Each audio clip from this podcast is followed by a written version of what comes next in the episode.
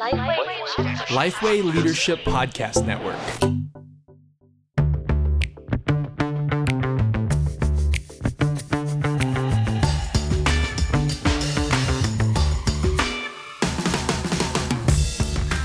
G'day, I'm Scott Sanders, and welcome to The One Thing. The One Thing is a podcast designed to give you one gospel centered ministry tip every week.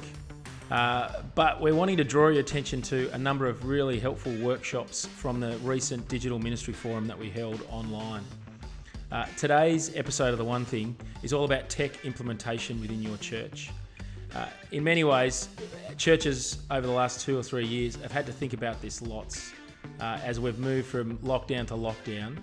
Uh, this episode, I think, is going to be really helpful if you're looking for guidance now that COVID's over.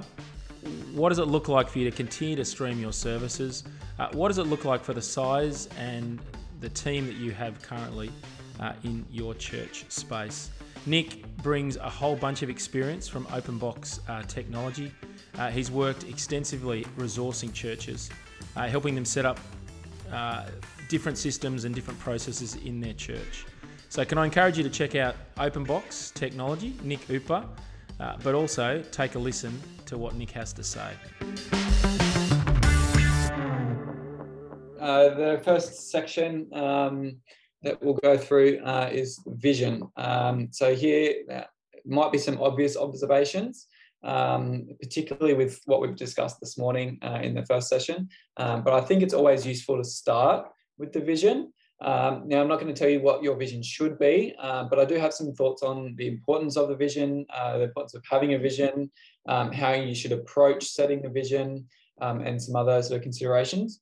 Um, so, the first thought I have is uh, to let your vision dictate the implementation and not the other way around.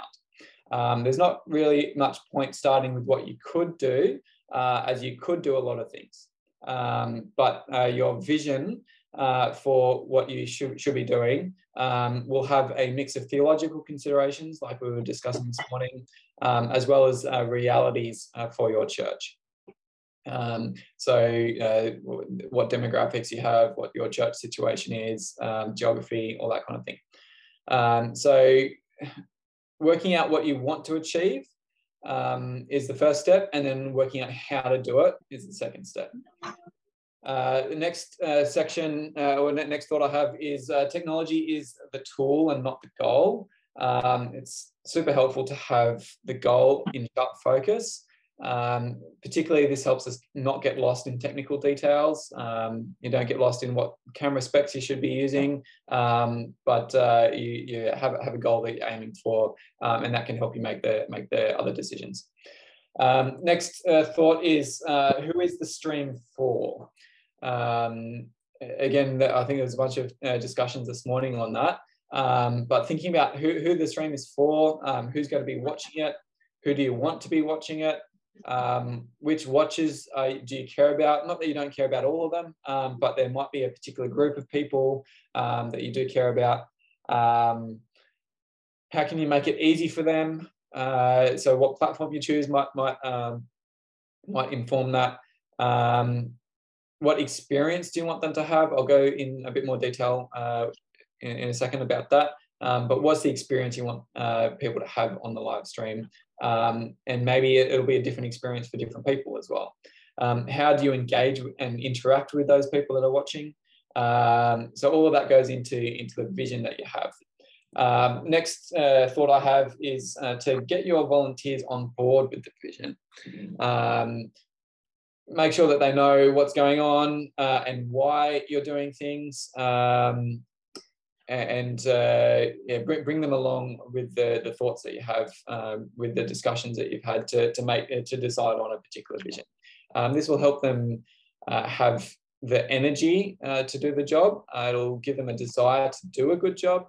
Um, they'll actually uh, be more likely to turn up on time, um, to feed into what, what you're doing. They'll also understand the decisions you make and not fight you um, I, have definitely experienced that with a, a number of churches where uh, the volunteers don't really understand what the, the vision of the uh, uh, of the leadership team is uh, for particular tech. Um, and so when the you know, the church decides to buy a piece of equipment or do something in a particular way, uh, the volunteers are um, of fighting them on it, and, uh, and so have have disagreements, and that makes it pretty pretty hard to sort of run the team. Um, and I think a lot of that is actually down to not having the vision or understanding what we're trying to, uh, what the church is trying to do. Um, so uh, it's really important to bring bring the, the volunteers uh, along with you, uh, get them on board with the vision. Um, and the other reason for that is the volunteers may well have a better idea than you. Um, if you if they understand what you're trying to achieve, um, it's quite possible that they'll uh, have uh, a way of doing that uh, that is better than what you thought of, um, or better than what I thought of. So bring them along with you is, is super helpful. Um, and then the last thought I have is if the realities don't really line up with the vision, then change the vision. Um, it's not really a good idea to shoehorn the wrong implementation into the vision that you have. Um, I know a church that they, they really want a good live stream. Um, they've bought a lot of equipment to, to make it really good, but they just don't have enough volunteers. Uh, the volunteers they do have aren't super skilled, um, and so they can't deliver on the vision that they have for the live stream. Um, it's very frustrating for them. Uh, it's also frustrating for me. I'm trying to help them uh, deliver what they what they want, but um, they they just don't have the realities of their their church uh, means that they can't do that. Um, they want a magic box from me that makes everything great, but it, it just doesn't exist. Um, so I think it's important to realize what's going on in, in that kind of situation, um, and then change the vision that you have for for the live stream. Um, just to, to match up more with the, the realities of your church. Um, any questions on that before I move on to the next bit?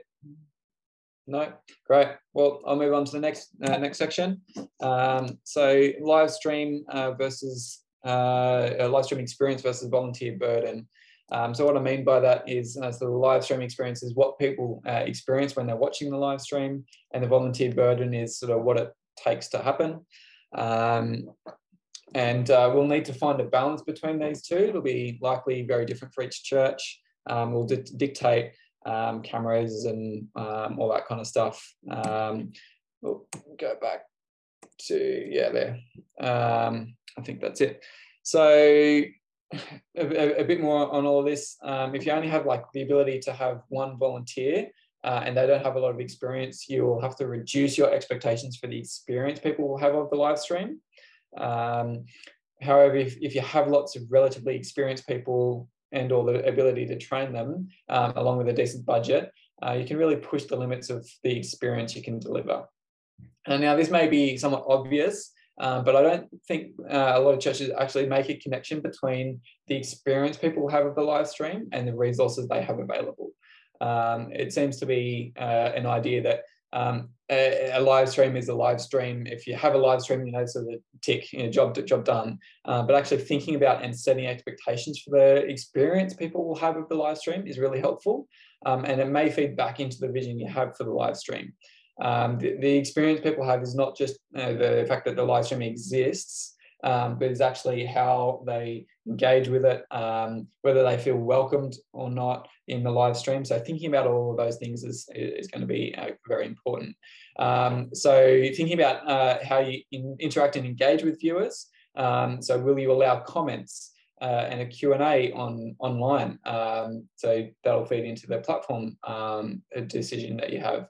Um, will will those comments uh, and Q and A's be be monitored uh, both for bad actors uh, but also responding to people. So if, if it's YouTube um, and someone and it's public and someone just comes in and starts spamming, um, is that going to be monitored? Um, how, how do you deal with that kind of situation? Um, but the other sort of thing that feeds into service, and this is a bit beyond tech as well, um, is uh, the, the service elements. Uh, how will, uh, will you actually mention the live stream audience from the front?